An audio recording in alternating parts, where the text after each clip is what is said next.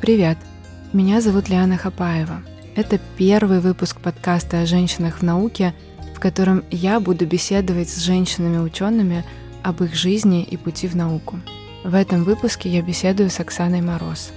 Оксана занимается культурологией, осмысливает вопросы смерти в цифровую эпоху, преподает в высшей школе экономики, ведет блог злобного культуролога на YouTube. Мы с Оксаной знакомы давно, но никогда раньше у нас не было такого глубокого разговора.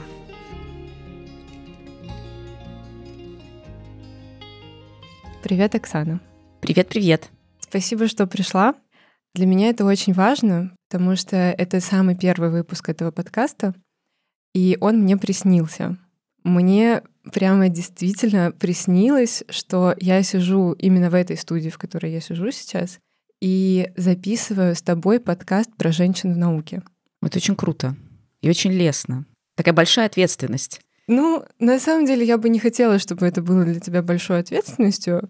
Все-таки это пилотный выпуск, и все, что требуется, ты уже сделала, как мне кажется, ты уже стала тем самым образом женщины в академической среде. Спасибо, что ты согласилась. Для меня это супер важно. И мне также важно твое доверие. Мы все-таки делаем это в первый раз мало ли что, но я думаю, что все будет хорошо. Расскажи, пожалуйста, почему ты сейчас там, где ты есть? Почему культурология и почему академическая среда? Как ты принимала эти решения? Ну, во-первых, за эти решения нужно поблагодарить э, мою семью, которые в свое время, в самом начале нулевых, решили, что немножко безумное желание дочери старшей пойти в академическую науку ну, хотя тогда было не очень понятно, что это будет именно наука, но, по крайней мере, в академическую дисциплину. Это ровно то, что нужно. И на эту решимость моей семьи повлияла и какая-то биографическая история, потому что я из семьи, где, ну, по сути, я уже третье поколение преподавателей. А мой дедушка и мой дядя и моя двоюродная сестра — это люди с академическими степенями, доктора наук, кандидаты наук. И, в общем, так или иначе в семье сформировалось такое понимание, что быть ученым — это очень классно. А, это ну, интеллектуальный труд, который нужен, который важен, хотя я единственный гуманитарий из всей этой когорты людей – и одновременно, что, в общем, академический труд может быть связан с преподаванием, с каким-то таким социальным служением, я бы сказала. Это первая такая да, история, первая предпосылка. Второе, что мне кажется было очень важно, это то, что мой отец в свое время пережил такой профессиональный кульбит, а, и он по образованию был а, там, специалистом по кристаллам, я уже даже не знаю, это физика, химия или что-то между, но будучи чуть-чуть моложе меня нынешней, он стал работать на телевидении. И на самом деле этот его шаг, который, ну, поддерживался, конечно, семьей, но был довольно решительным. Он в моей голове был маркирован как то, что вот семья поддерживает любые кунштюки, любые поиски себя. И где-то примерно с юного возраста я очень хотела, на самом деле, получать образование, которое будет связано, ну, я бы сказала, с производством смыслов. Это сейчас сложно так витиевато звучит, но мне было очень интересно, чтобы можно было много читать, много говорить, много писать и много спорить. И где-то там в возрасте 13-14 лет у меня была такая развилка – я думала, может быть, про юриспруденцию и про адвокатуру, потому что где-то еще поспоришь, как не там. В голове 13-летней девочки это примерно так выглядело. Но и параллельно я училась в школе, где было какое-то безумное количество предметов, связанных с искусством. Это была история искусства, это была живопись, это был рисунок, это был дизайн, там было много всего понамешано. Но это вот экспериментальные школы 90-х, начала нулевых. И э, в какой-то момент я решила, что мне нужно выбрать специальность, которая все-таки будет поближе к области культуры и искусства, потому что мне казалось, что я в этом что-то понимаю. И в этот момент э, мне подвернулся РГГУ, который тогда был в абсолютном расцвете. И Российский государственный гуманитарный университет имел массу интересных специальностей, и там была культурология. И мы с мамой сходили на День открытых дверей. Я помню, что это было там чуть ли не после девятого класса, что ли. Меня совершенно очаровало это место, потому что это такой Хогвартс – это же довольно старое здание, и там было полное ощущение того, что это университет. Вот университет, как ты себе его представляешь. Потом я познакомилась с людьми, которые занимались культурологией на факультете истории искусства, и я поняла, что вау, это оказывается и латынь, и древнегреческий, и археология, и какое-то дикое количество интересных э, дисциплин, про которые я даже не могу себе ничего представить я решила, что вот после девятого класса, что все, через два года я поступаю в РГГУ именно сюда.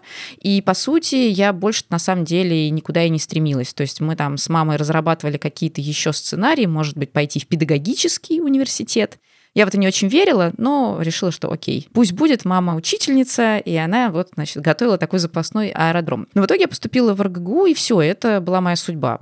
То есть э, я в этом университете провела 13 э, лет своей жизни, сначала как студент, потом как аспирантка, потом как преподаватель.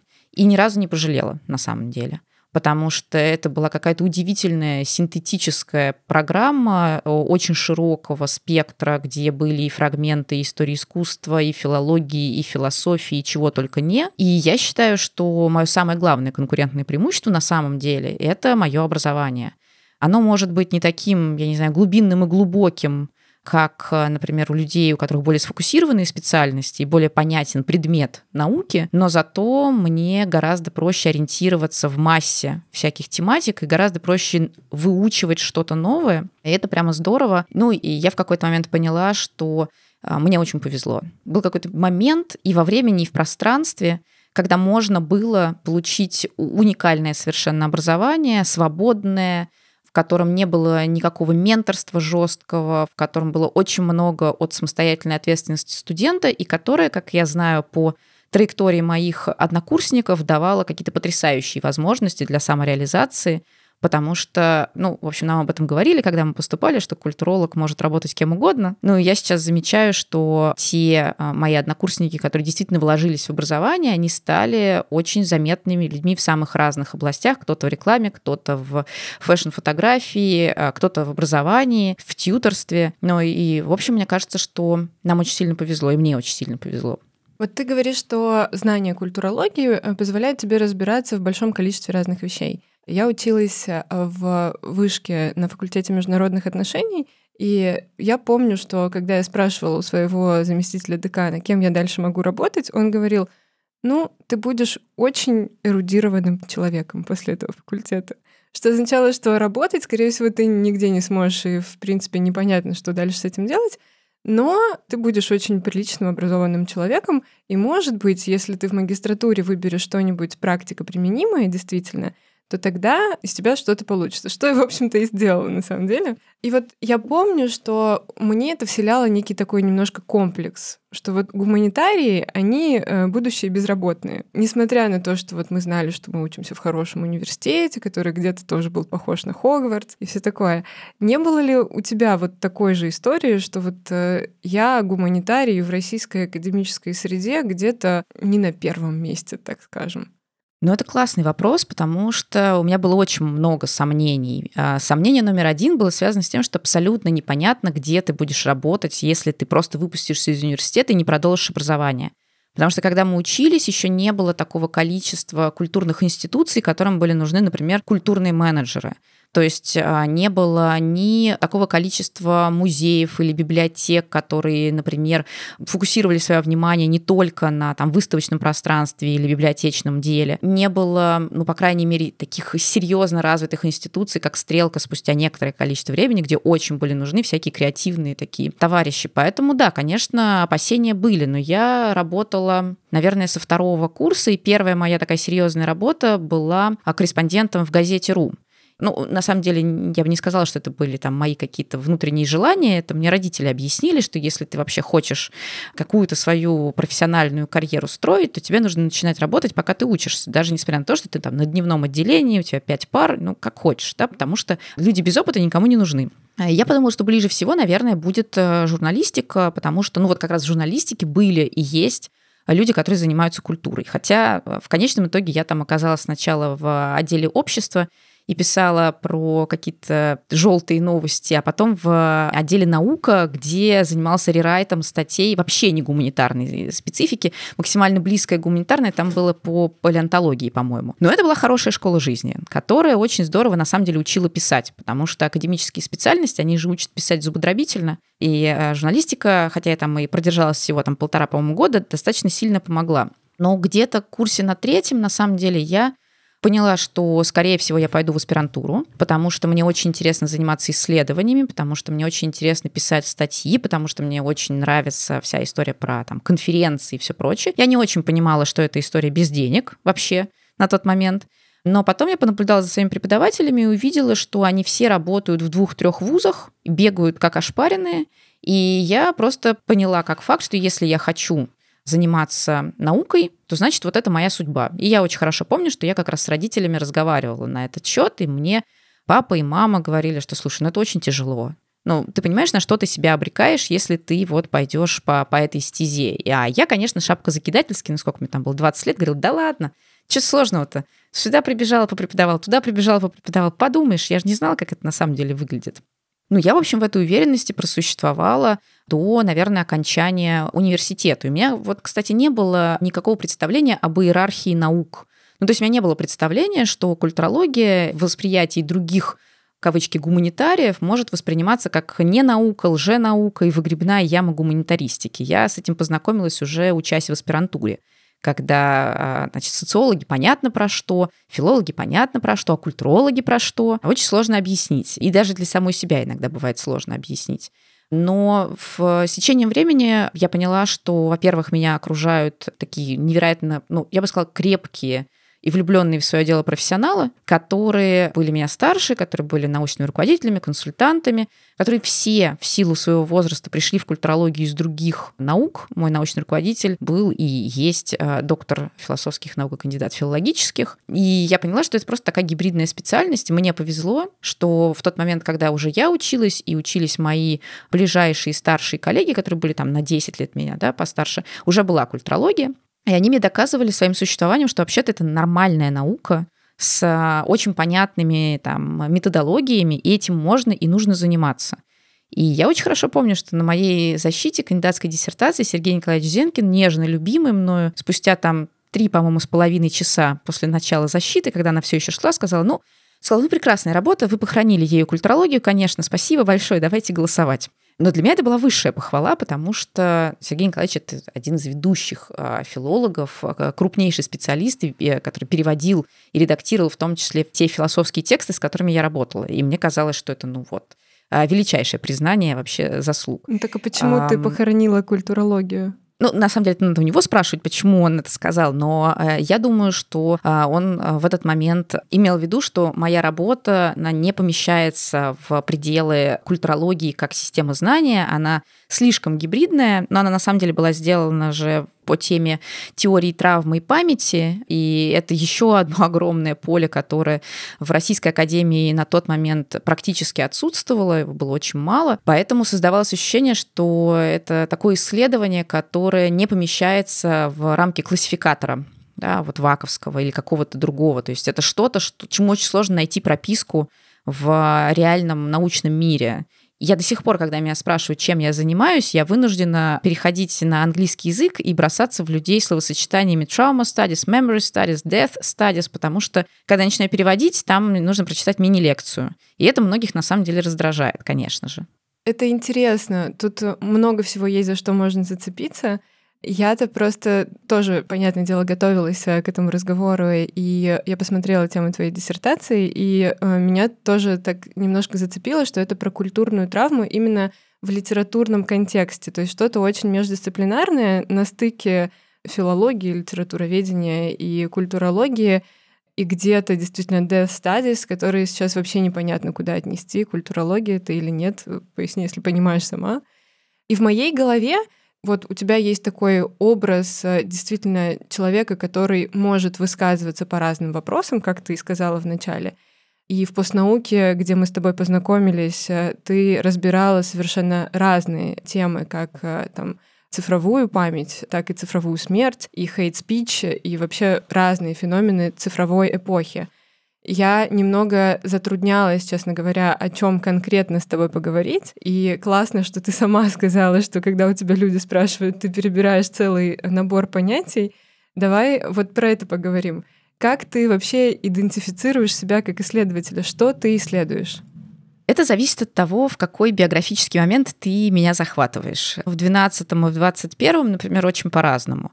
Я вообще, когда заканчивала аспирантуру, когда начинала думать о том, чем я буду заниматься, я, конечно же, себя очень тесно связывала именно с исследованиями культурной памяти, то есть того, как в источниках, прежде всего культурных, это там фильмы, не знаю, сериалы, книжки, комиксы, изображается какое-то трагическое, травматическое событие, не для конкретного человека, но для какой-то социальной группы. И как культуролог я изучала на самом деле то, как люди символизируют свое горе, да, или там невозможность э, рассказать о том, что они пережили. И литература, вот в моей диссертации, она была как раз таким пространством символизации. Да? Несколько писателей, которые, очевидно, наблюдали за распадом Советского Союза, фиксировали да, вот этот распадающийся, уходящий опыт и те травмы, которые возникали, как им казалось, как они считали у людей, у граждан. И я, в общем, рассчитывала этим заниматься и дальше. Но потом вмешались э, совершенно банальнейшие события. Когда я пришла преподавать, выяснилось, что, конечно же, под меня нет никаких таких предметов. Ну, потому что э, у нас вот на нашей кафедре, которую я заканчивала, были специальности там русистика, европейские культуры и масс-медиа культура. И теория травмы и теория памяти туда вообще никак не монтировалась. А учебные планы тогда были пожестче. То есть нельзя было просто взять и нарисовать какой-то предмет э, и как факультатив его читать. Поэтому моя заведующая кафедрой сказала, слушай, не хочешь ли ты посмотреть в сторону медиа? Но ты все-таки про литературу, а где литература, там, в принципе, и другие медиумы же. И дала мне задание на каникулы, летние, что вот подумай над несколькими предметами, которые будут про медиа. И так я начала заниматься медиа-исследованиями и одновременно там менеджментом медиа, то есть там культурной политикой в области медиа, потому что мне просто все это ну, буквально отдали. И в какой-то момент я поняла, что вообще это хорошая история, потому что медиа-среда активно развивается, и литература литературой, но есть еще вот цифровые пространства. И это такой как бы поворот событийный, который привел к тому, что я начала активно заниматься исследованием цифровой культуры, то есть того, как именно в этом пространстве действуют люди, как э, происходит создание там каких-то объектов, артефактов э, и так далее. И это стало ну, каким-то таким лейтмотивом на какое-то время. И в этом статусе я, собственно, вместе со своей коллегой была редактором перевода книжки Мановича «Язык новых медиа». То есть, ну, вот это был понятный очень трек. А, но через какое-то время, честно говоря, я стала от этого уставать, потому что все-таки мое родное это исследование памяти и боли, да, которые есть в пределах пометования. А про интернет есть интернет-стадис, New Media Studies, свои совершенно отдельные пространства, в которые мне не хотелось так прям плотно вторгаться. И я подумала, что просто нужно совместить те интересы, которые у меня есть, и как раз в этот момент, э, там, ну, где-то это, наверное, было ближе к концу десятых годов я обнаружила, что в разных европейских сообществах академических формируется направление Digital Memory Studies, где разные исследователи, ну, в частности, Эндрю Хоскинс, Энн Ридинг а, и многие другие, тоже совмещают свой интерес к цифровому и медийному с интересом к пометованию. Я подумала, о, отлично.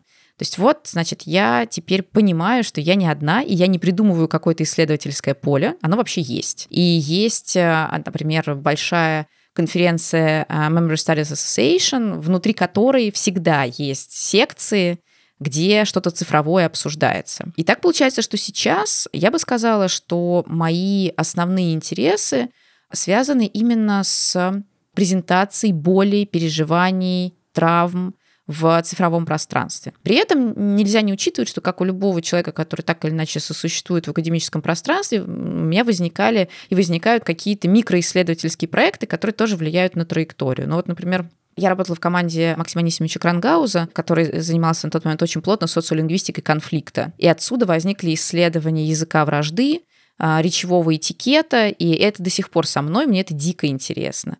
Или в какой-то момент, поскольку я уже занималась так, коммуникацией онлайн, возникли многочисленные дискуссии о там, так называемой новой этике и всем прочем. И, ну, я, естественно, тоже стала за этим наблюдать, не потому что это модно, а потому что это близко. И вот так, на самом деле, возникает э, интересная штука, что есть что-то ядерное, что-то, с чем ты будешь с удовольствием заниматься, и что-то, на что ты готов потратить кучу ресурсов. Вот если меня сейчас спросить, на какую тему ты готова написать академическую статью, я скажу, что это будет либо история там, или теория травмы, либо история теория памяти. Все остальное остается таким пространством, ну, для меня в большей степени pop science, да, то есть чего-то на стыке между нон-фикшеном и э, там, интеллектуальными упражнениями. Я не считаю, на самом деле, что это плохо, Просто ну, нужно разделять и властвовать, что называется. Да? Я понимаю, что я про, там, например, историю эмоций или там еще чего-то похожего, да, или про там, этику переживаний, скорее буду писать какие-то статьи такого более публицистического жанра, чем академические. Оксан, почему ты выбрала боль и травмы? Почему эти темы оказались для тебя важными? Когда я их выбирала, я не знала. Ну, то есть я не отдавалась в этом отчет, а просто в какой-то момент я наткнулась на, а, на рассказ Владимира Сорокина «Настенька», прочитала его и поняла, что это одна из лучших вообще, даже это не книжка, один из лучших текстов, который я читала на русском языке, в русской художественной литературе, и очень захотела почитать его дальше. Я вообще думала, что это будет совсем, конечно, не про травму, не, не про память, не про вообще про что-то другое. И я где-то, наверное, только к тому моменту, когда я закончила писать свою диссертацию, поняла, почему я это выбрала, потому что что ну, у меня в семье есть э, такая, на нашей семье лежит тень э, катастрофы, поскольку половина моей семьи это евреи, и большая часть этих людей пострадала от Холокоста. И это не то, чтобы как-то замалчивалась эта история. Она, ну, активно обсуждалась в семье, она повлияла на идентичность и так далее. Хотя я, ну, как бы отношусь к вот этому поколению постсоветских светских евреев. А, но тем не менее, да, у меня бабушка, дедушка, самые там близкие люди из старшего поколения, это люди, которые несли на себе эту травму. И мне кажется, что я не хотела включаться в ее обсуждение непосредственно, то есть я не хотела подпускать ее слишком близко, и поэтому не занималась, например, изучением Холокоста, или каких-то источников, которые были про это. Но мне хотелось каким-то образом зацепить вот это ощущение огромной катастрофы, которая на тебя сваливается, и ты ничего не можешь с ней сделать, и у тебя образуется лакуна опыта, да, то есть ты не можешь описать то, что случилось.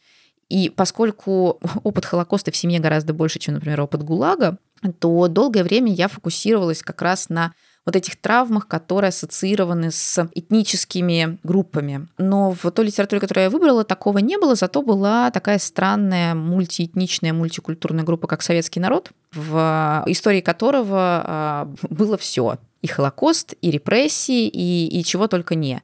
И я так очень осторожно поработала с теми травмами, которые очень глубинно есть в моей семье, но осторожно, просто не подпуская близко. Зато теперь, после вот этого опыта исследований, я гораздо ну, это, это будет сейчас немножко так э, самонадеянно, но я гораздо более, как мне кажется, эмпатична по отношению к каким-то таким большим переживаниям, которые есть у людей. И в этом смысле я считаю, что вообще моя работа была грандиозной терапией для меня самой, в первую очередь. Это здорово. Вообще, мне кажется, что прослеживается вся линия твоих отношений с семьей через всю твою академическую карьеру. Получается, что ты здесь оказалась, потому что семья тебя поддерживала, потому что чувствовала, что тебе условно можно сделать любой выбор, который ты захочешь. И при этом в своих исследованиях ты разбираешь, э, по сути, травму, которая была в твоей семье. Это очень ценно, и это какая-то личная история, которая, мне кажется, сейчас мне позволила узнать тебя гораздо лучше, при том, что там мы знакомы давно, но у нас не было пока таких э, подробных разговоров. Спасибо тебе за это. А, ну, я считаю, что на самом деле ну, тут, во-первых, нечего скрывать, а во-вторых, эм, ну, вот если мы говорим об академической среде, да, любое исследование, любая исследовательская деятельность начинается с интереса. Да, человеку должно быть интересно. И люди существа эгоистичные, поэтому на самом деле очень часто интересно то, что у тебя внутри, или то, что ну, у кого-то рядом внутри.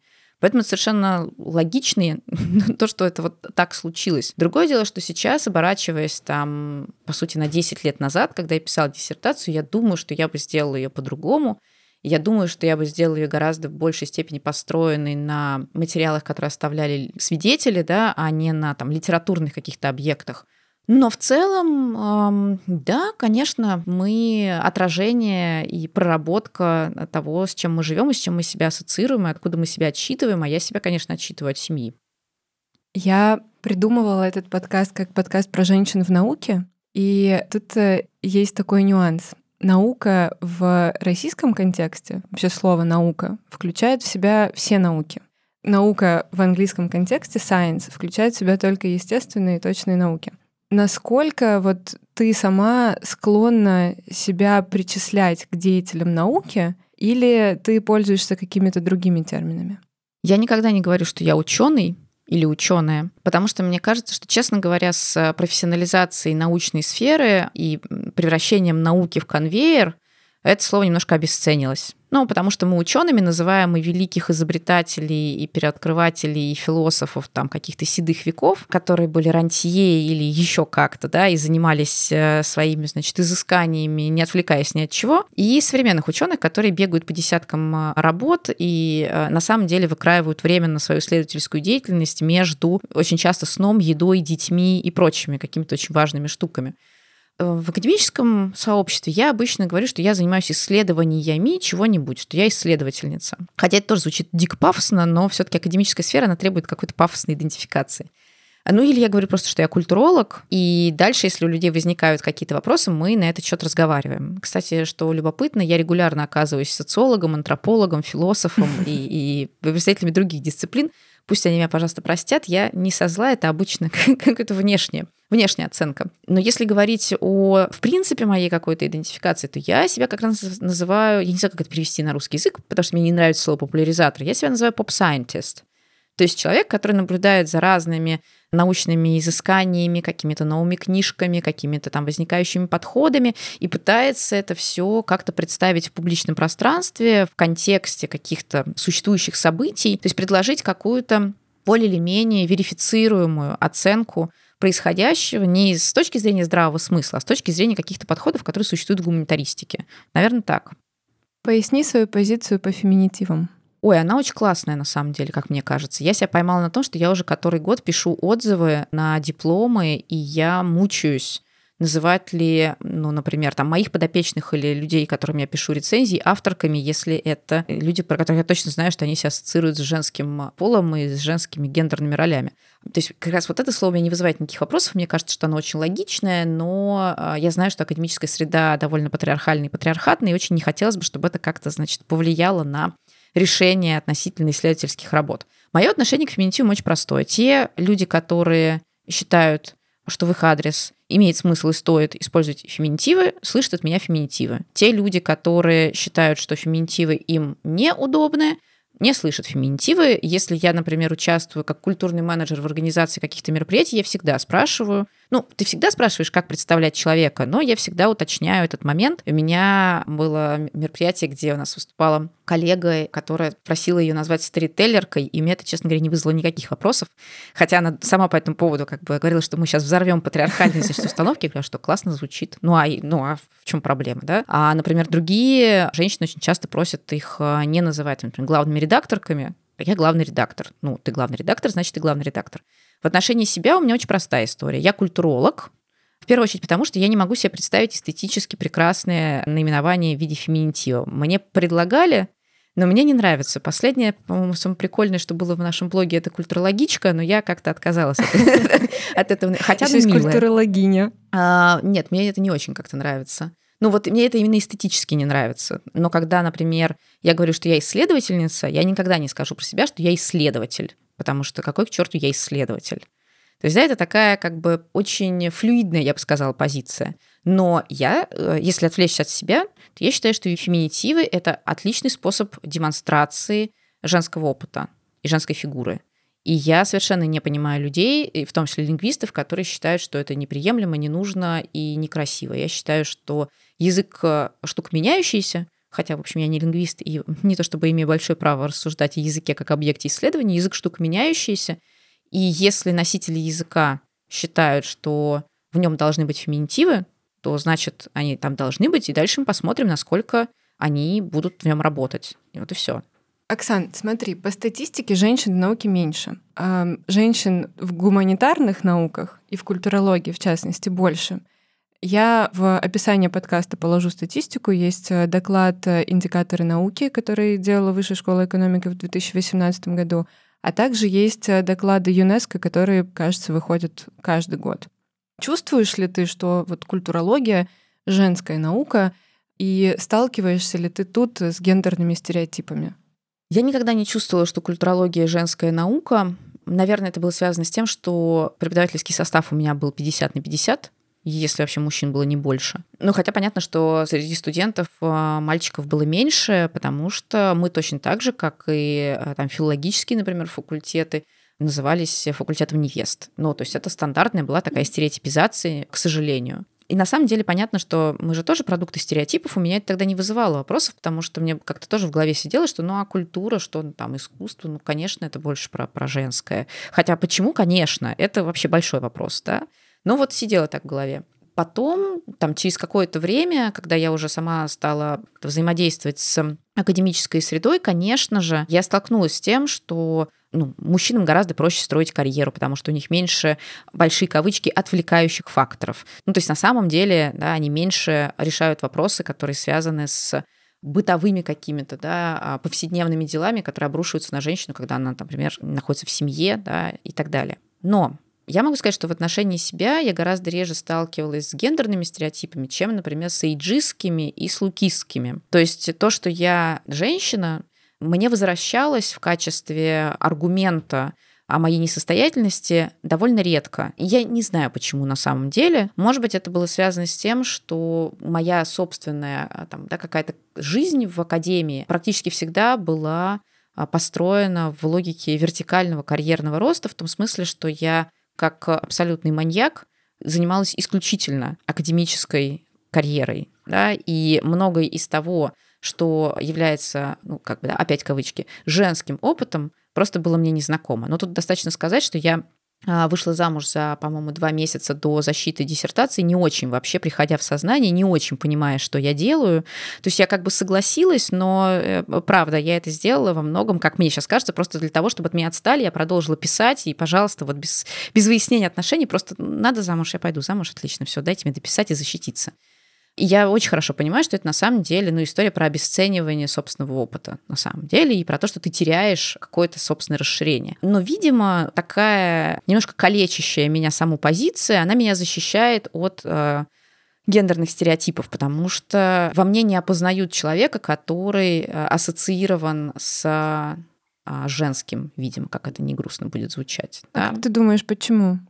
Я не знаю, мне, ну, мне, мне сложно сказать. Я бы никак не связывала это с особенностями характера или с особенностями внешности или еще с чем-то. Но, скорее всего, это связано с тем, что я человек очень закрытый, и фактически никто из моих коллег вообще не знает, что происходит там в моей личной жизни, ничего не знают про мои личные сложности, и я никогда в силу собственной закрытости не обсуждала это со своими коллегами и никогда не боролась за, например, большую возможность защиты своего личного времени и своей личной жизни перед лицом там, профессиональных каких-то вызовов. Но это, с одной стороны, приводит к тому, что нет э, гендерных стереотипов, с другой стороны, это приводит к тому, что меня очень часто воспринимают как функцию, как робота.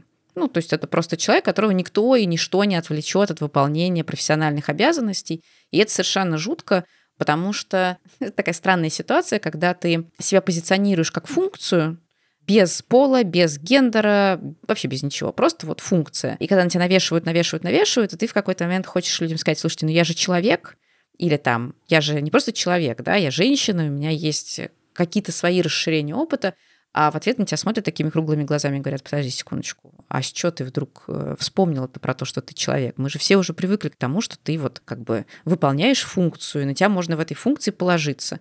Ну и ты э, в этот момент осознаешь, что ты сам себе злобный баклан и сама себе злобная буратино, ну и, и дальше а, ты пытаешься с этим что-то сделать. В моем случае я еще больше просто изолировала всех от своей частной жизни.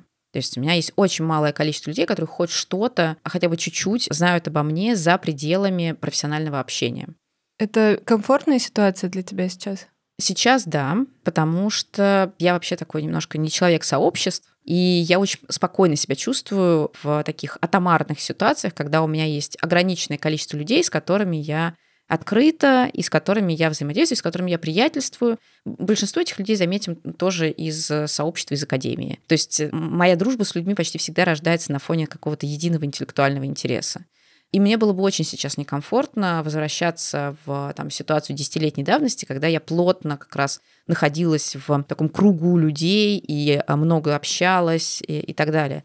Но я понимаю, что на самом деле это означает, что просто есть довольно большой кусок моей жизни и меня, который э, людям совершенно неизвестен, непонятен, и в него я прячусь. Ну и, может быть, эм, это действительно спасительная для меня история, потому что людям тогда сложнее меня укусить за что-то если они не знают, за что кусать.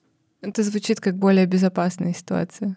Ну да, хотя я говорю, что она калечащая, потому что я страшно по-хорошему завидую людям, которые не боятся говорить о себе, которые не боятся предъявлять себя, которые готовы тратить ресурсы на то, чтобы отстаивать себя именно вот в том виде и той идентичности, которая есть но мне проще, удобнее, я думаю, что комфортнее тратить ресурсы скорее вот на какие-то знаниевые вещи, чем на то, чтобы определять себя среди людей. Я знаю, что у этого есть минусы, в том числе связанные с тем, что мы, люди, существа ну, во многом коллективные, и когда ты не тратишь время на взаимодействие с другими, другие не понимают, кто ты и что ты. И у тебя от этого образуется меньше социальных связей. Но это, правда, безопаснее. Очень многое из того, что ты говоришь, на самом деле у меня сильно откликается. Я не существую в академической среде, но тем не менее в рабочей среде я в какой-то момент осознала, что я стала подавлять свою феминность, потому что действительно, вот как ты говоришь, стала больше думать про себя как про функцию. Это было более безопасной ситуацией, и это было отчасти способом доказать людям, что я могу делать свою работу, несмотря на то, что я вот тут сейчас женщина. Я могу быть продюсером, могу быть исполнительным директором, могу быть еще кем-то, кем-то, кем-то и выполнять свою функцию. Видимо, как-то потом что-то возвращается. Например, тебе начинают сниться сны, где ты ведешь подкаст про женщин в науке. И то, что ты говоришь про то, что ты спрятала какую-то свою частную жизнь от общества, судя по всему, правда, потому что я вот не знала, что была замужем. Я говорю «была», потому что я и сейчас об этом не знаю. Ты сейчас замужем? Нет, я не замужем, и более того, я я не знаю, как это правильно называется, но, короче, я не замужем, но я вдова. Это не травматический опыт, если что, то есть я, я могу об этом говорить. Да, но я вот даже не знаю, что нужно говорить людям в таком случае. Надо сказать «мне жаль».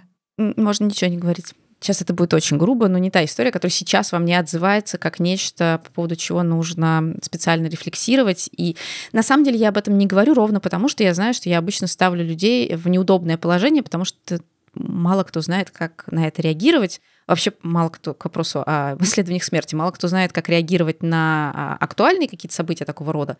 Ну а когда тебе просто сообщают, что это когда-то было, вообще не очень понятно, а что сказать-то. Как остаться аккуратным, вежливым, бережным? Поэтому я вот я специально это не рассказываю, потому что мне не хочется вываливать на людей какие-то вещи, на которые им сложно отреагировать. А, я на самом деле задала этот вопрос о том, э, замужем ли ты сейчас или нет, потому что хотела понять, как э, условно твое самоощущение в академической среде, где, судя по всему, важно быть замужем или не быть там, как и в целом в российском обществе, изменилось после того, как ты, ну, по сути, перестала быть замужем, если изменилось? Честно говоря, вообще никак не изменилось, потому... Нет, неправда. Я почувствовала себя гораздо свободней. Я почувствовала себя гораздо свободней, потому что ну, я была сама за себя, я могла распоряжаться своим временем самостоятельно, я принимала те решения, которые я хотела — надо мной перестала домокловым а, значит, мечом висеть возможность а, репродуктивного насилия или чего-то похожего, а, чего я не хотела. И, честно говоря, ну, я правда почувствовала, что все, я снова сама собой распоряжаюсь. Вот как это было, когда условно говоря, стала совершеннолетней, взрослой и поступила в университет. И я сама принимала решения какие-то, меня только страховали. Ну, родители, да, до поры до времени. А, так и сейчас снова я оказалась самостоятельной. Мне уже не так нужна страховка. Я могу делать то, что я считаю нужным. Я могу принимать решения, в том числе о своих профессиональных траекториях, без оглядки на то, как к этому отнесется человек вообще внешний для всего этого контура и совершенно, ну, как бы не различающий внутреннее устройство. Поскольку, опять же, мои коллеги никогда не были осведомлены о моем семейном положении, ну вот так всерьез, то, в общем, для них, наверное, в моем статусе ничего особенно не менялось. Потому что я всегда была легка на подъем, например, то есть я всегда могла куда-нибудь поехать, полететь, в чем-нибудь поучаствовать. Это, ну, редко да, на это влияли какие-то мои внутренние семейные истории, а если и влияли, никто об этом не знал.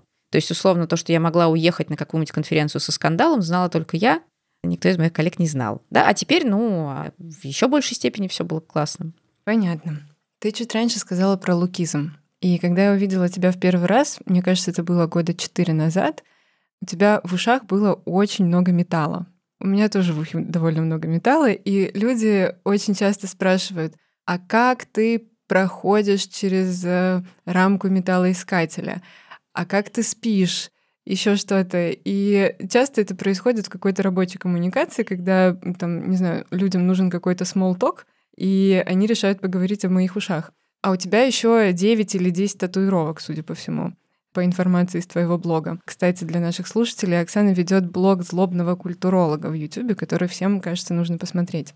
Сталкивалась, судя по всему, сталкивалась, потому что ты сказала о лукизме. Ну, в общем, как это работало с тобой? Что конкретно тебе приходилось слышать, и как от этого менялось или не менялось твое самоощущение? Ну, очень просто. Чаще всего мне говорили, что человек с такой внешностью ничему хорошему научить не может, и уж тем более не может научить ничему культурному, потому что посмотри сама, как, значит, расписной забор. Я могу сказать, почему меня это не очень трогало, потому что, э, значит, пирсинг первый у меня появился сейчас я попытаюсь вспомнить, 22 или в 23 года, первая татуировка примерно тогда же, то есть я была достаточно, как мне тогда казалось, взрослым человеком, принимала решения самостоятельно, и ну, меня это, правда, не беспокоило. То есть я уже к этому моменту была там либо кандидатом наук, либо заканчивала университет, я все про себя понимала. И то, что какие-то внешние люди, обычно это были внешние люди, которые э, меня просто видели и выдавали такую оценку. То есть не те, кто со мной какое-то время разговаривал, да, что это, эти люди как-то выносят свою оценку по внешнему облику, ну, ну окей, пожалуйста.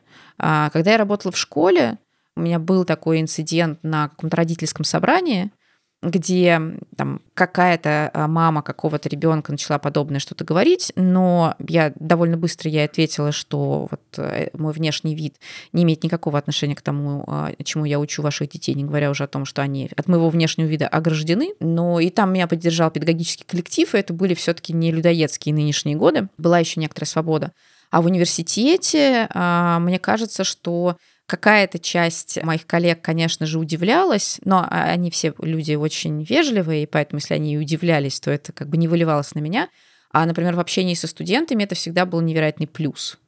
Это не давало такое, знаешь, дикое сближение дистанции, ну, не знаю, похожее на фамильярность, но это был маркер – что нам вот, например, что-нибудь по современной культуре читает человек, который вообще-то вмонтирован в современную культуру. Но, конечно же, возникали такие невнятные конфликты с, например, людьми из бюрократических каких-то кругов академических, потому что вот эти, значит, обычно мужчины или женщины, застегнутые в костюмы и упакованные в, соответственно, юбки-карандаши, они плохо все это воспринимали, но у меня в какой-то момент возникла просто такая, знаешь, мне кажется, это реакция дикобраза. Я когда начинала общение с этими людьми, я всегда закатывала рукава потому что у меня, значит, именно на руках много татуировок. И я всегда просто заходила в кабинет, сразу закатывала рукава, чтобы прям мы сразу вот договорились, мы продолжаем разговор или мы фокусируемся на татуировках. Я не знаю, это опять же, это результат воспитания, это результат того, как, э, в какой атмосфере я училась. У меня всегда была какая-то история про радикальную свободу того, как ты выглядишь. То есть э, Дресс-коды — это не про меня. Я всегда, как мне кажется, опрятно одета, но я никогда не одета так, как нужно в конкретном месте.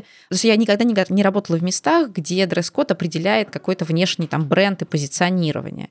Я как вспомню моих преподавательниц, особенно которые читали историю искусства, вот эти броши огромные, бусы невероятные, меня это так завораживало. Это такая женская свобода невероятная. Просто это и мужчины, которые там ходили, например, с шейными платками. Я помню, что меня это просто, ну, восхищало, что это такая свобода. И поэтому я это воспроизвожу, на самом деле, на подсознательном уровне. И да, я готова к таким комментариям, да, я готова к тому, что люди совсем со стороны будут задавать эти вопросы. Некоторым а, тем, в ком я просто ощущаю любопытство, я реально рассказываю, вот у меня вот эта татуировка, вот это, значит, вот это. Мне, не, мне бы не, жалко, мне не стрёмно. Но если начинают хамить, ну, они не получают а, ответ в максимально вежливой форме, что это не их дело, и им нужно пойти в пешее эротическое путешествие с этим интересом к моей внешности. Но от металла ты избавилась. Почему? Честно говоря, мне надоел. А, не по каким-то соображениям таким а, этическим или еще чему-то, просто мне очень надоело, что у меня в ушах, на ушах какой-то дикой, у меня там было 20 с лишним проколов, и я Вау. в какой-то момент решила, что все, надо их вынуть. У меня в итоге остался один маленький туннель, который я очень люблю, и мне очень нравится, что у меня дырка в одном ухе, так пиратственно выглядит. Ну, я подумываю о том, что, может быть, я верну еще одну металлическую штучку, ну, просто вот потому что... Просто для акцента. То есть это просто в 30 там или в 31 год я решила, что все, баста, мне просто это надоело. Но, кстати говоря, у меня никогда не было такой истории про то, что это навсегда. Ну, я просто решила, что сейчас я отдохну, если я захочу, я могу все что угодно вернуть. Ну да, why not? Оксана, готова ли ты посоветовать что-то девочкам, которые когда-нибудь, может быть, надумают работать в российской академической среде? Ну, я, наверное, сейчас буду не очень оптимистично звучать. Первое. Российская академическая среда — это огромная банка с пауками. Огромная. Потому что в этом пространстве очень мало ресурсов, в этом пространстве грандиозная конкуренция за символические ресурсы, потому что это единственное, что на самом деле там можно в действительности заработать. Там очень мало бережности, очень мало эмпатии, там очень мало сочувствия.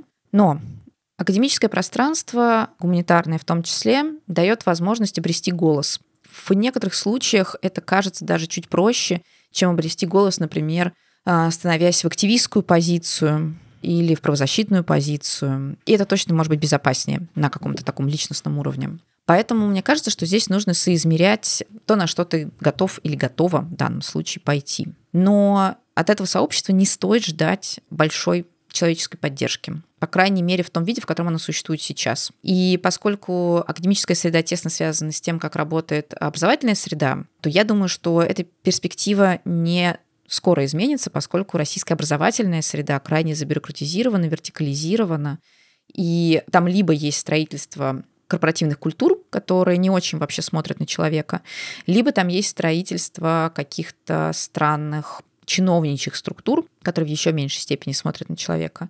Но всегда есть ниши, и я говорила, что мне страшно повезло с культурологией, но таких ниш на самом деле много. А в этих нишах обретаются люди, которые не превратились окончательно в бюрократах э, и персонажей в футлярах. И там есть э, возможность обрести самое главное оружие — это знание. Это знание и умение формулировать свои мысли. И, соответственно, если в этой очень люблю слово токсичный, но в этой токсичной среде ты выживаешь, то у тебя есть то, что называется having a voice, да, у тебя есть голос, и у тебя есть having a say, тебе есть что сказать. И это на самом деле очень воодушевляет. Но я, наверное, сейчас близка примерно к тому мнению, которое было у моих родителей, которые говорили, да, конечно, выбирай, что хочешь, но только учти, что это будет очень тяжко, с потерями, возможно, невосполнимыми. Но если ты считаешь, что оно того стоит, то вперед, конечно. Спасибо тебе, Оксана, за твое время, за честность и глубину. Спасибо тебе за такие прекрасные вопросы и большую бережность. С вами были ведущая Лиана Хапаева, культуролог Оксана Мороз и монтажер Саша Архипов. В следующем выпуске мы поговорим с астрофизиком Ольгой Сильченко о красоте галактик и связи творчества и науки. Оставайтесь с нами, подписывайтесь на наш канал в Телеграме – и ставьте оценку подкасту в приложении.